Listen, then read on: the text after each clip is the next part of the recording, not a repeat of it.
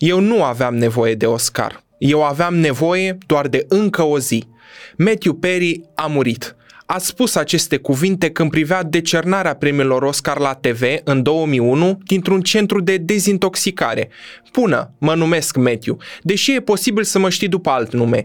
Prietenii îmi zic Matty și ar cam trebui să fiu mort. Cu aceste cuvinte se deschide memoarul autentic și plin de speranță al regretatului Matthew Perry, un memoar despre dorința din copilărie de a deveni faimos până la dependența de alcool și droguri și până la recuperare. Memoarul este un mesaj din lumea de dincolo, lumea mea de dincolo, așa cum susține actorul. Dacă vorbitul în public este o frică fără asemănare pentru oameni, iată ce spunea Matthew. Nu mă tem să vorbesc în fața unei săli pline cu 20 de mii de oameni, dar pune-mă singur pe canapea în fața televizorului și o să-mi ies din minți de frică. Îmi este teamă de propria minte. Mintea mea este hotărâtă să mă ucidă. Aveam senzația că o să-mi explodeze corpul dintr-o clipă în alta. Mi-am petrecut jumătate din viață în centrele de tratament și de recuperare. În fața ochilor, ni se înfățișează omul vulnerabil din spatele celebrului personaj din Friends, cea mai grozavă meserie din lume. Matthew Perry fiind cel care își pune rând pe rând cele mai adânci răni pe masă.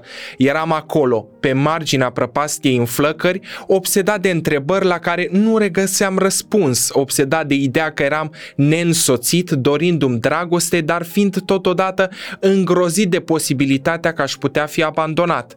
Prin 1986 spunea că celebritatea schimbă absolut tot iar eu mi-o doream mai mult decât oricare alt om de pe fața pământului. Tângeam după ea, aveam nevoie de ea, era singurul lucru care ar fi putut să mă repare. După ani și-a dat seama de contrariul acestor cuvinte.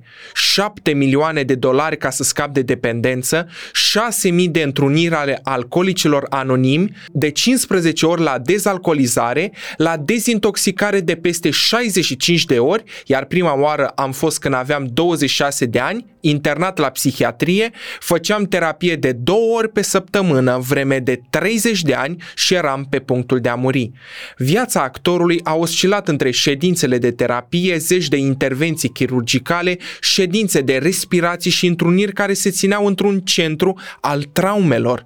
Într-un astfel de centru, Matthew a stat 90 de zile vorbind despre traumele din viața lui, retrăindu-le clipă de clipă. Era un loc în care lumea leșina, vomita sau tremura incontrolabil. Când i s-a cerut să-și schițeze traumele pe hârtie, degetele începeau să-i tremure, la fel și corpul, iar Matthew nu s-a putut opri din tremurat timp de 36 de zile. Avea să se confeseze la un moment dat spunând că, de fapt, aș renunța la toți banii, la toată faima, la absolut tot, ca să locuiesc într-o locuință socială și aș accepta să-mi fac griji mereu în privința banilor, doar ca să nu mai sufăr de boala asta, de dependența asta. Simt că nu mai am scăpare, că o să mă ucidă. În fine, ceva tot o să fie. Matthew îl dădea ca exemplu pe celebrul actor Robert Downey Jr., care, vorbind de propria lui dependență, spunea că parcă aș avea în gură țeava unui pistol, iar eu stau cu degetul pe trăgaci, fiindcă îmi place gustul metalului. Înainte de o, o operație care avea să dureze șapte ore, doctorii vorbeau între ei, spunând că Matthew are doar 2% șanse să apuce ziua de mâine. Înainte de perioada petrecută prin spitale și la centrele de dezintoxicare, a existat copilul Matthew care călătora de la Montreal la Los Angeles pentru a-și vizita părinții divorțați. Bunicul lui, care a și ajuns să-l îngrijească, a crescut lângă un tată care era alcoolic.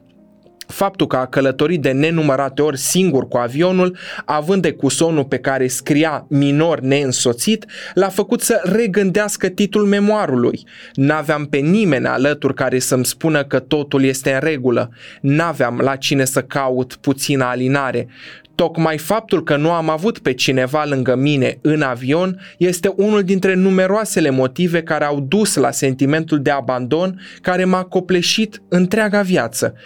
Încă de când era mic, Matthew avea probleme cu colicii și lua barbiturice ca să se liniștească. Tot din perioada primelor luni, Matthew își amintește că părinții lui s-au săturat unul de celălalt, iar într-o călătorie cu mașina de câteva ore bune, ei nu și-au vorbit. Matthew mărturisea că tăcerea aia i-a spart timpanele. Ultima scenă pe care o evocă e aceea în care tatăl îl pune pe Matthew în brațele bunicului și pleacă, abandonându-i. L-am privit pe tata cum pleca de lângă noi pentru totdeauna. Ce l-a urmărit întreaga viață? Criza de colici, dependența de substanțe, viața sub imperiul sentimentului de abandon, faptul că era bun pentru nimeni și pentru nimic, că se simțea aiurea în preajma altora, că avea o nevoie disperată de dragoste, dar și că făcea umbră pământului degeaba. Când le spun oamenilor că am fost un copil singur, ei înțeleg că sunt singur la părinți. Am interiorizat toată furia aia, la fel ca la maturitate, când am avut decența să devin alcoolic și dependent de droguri, ca să nu arunc vina asupra celorlalți pentru sentimentele mele. Mereu m-am simțit abandonat. Matthew mărturisea că firul călăuzitor al vieții lui era ce credeau alții despre el. Mă interesa foarte, dar foarte mult ce cred ceilalți despre mine și mereu era nesigur, spunând că dacă soarta era să fiu singur, să redevin neînsoțitul din copilărie. Nu reușesc să-mi dau seama dacă îmi plac sau nu oamenii. Oamenii au nevoi, mint, înșală, fură sau fac chestii și mai nasoale. Vor să vorbească doar despre ei înșiși. Alcoolul era cel mai bun prieten al meu pentru că nu voia niciodată să vorbească vorbească despre el însuși. Mi-a permis să-mi controlez sentimentele și astfel să-mi pot controla lumea. Am preferat să trăiesc în mintea mea, nu în inima mea, să gândesc și să nu mai simt. Era mult mai sigur așa, nimeni nu putea să-mi frângă mintea, cel puțin nu încă. Nu permiteam nimănui să se apropie de inima mea, nimănui ajunsese să dea milioane de dolari la terapie și în centrele de tratament pentru a-și da seama că era imposibil să simte emoții pozitive în situații normale. Curând, rănile interioare s-au transformat în răni fizice. M-am apucat brusc să mă lovesc cu capul de perete și mă loveam tare, cu toată puterea mea și era sânge pe ciment și pe peretele ăla și pe toată mutra mea. Alcoolismul a fost marele lucru teribil din viața lui Matthew Perry nu pot să scap de mine indiferent unde mă duc.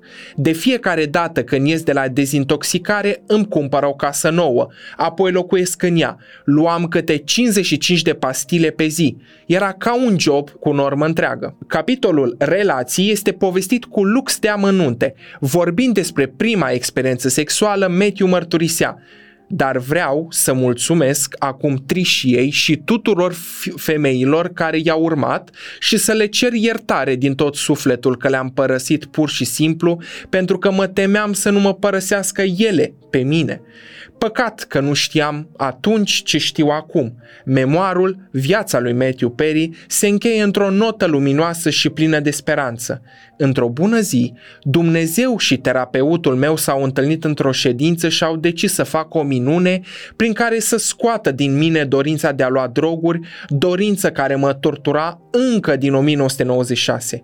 De asemenea, întreaga lui viață de după a stat sub semnul recunoștinței de a fi, Pur și simplu. Acum sunt mult mai liniștit, mult mai eu însumi. Sunt cine sunt, iar asta ar trebui să fie suficient. Mereu a fost suficient. Eu am fost singurul care n-a înțeles. Deși am realizat multe până acum, simt că mai am multe de făcut. Acesta a fost episodul nostru de astăzi. Ne revedem lunea viitoare. Pe curând! Zunivers Podcasts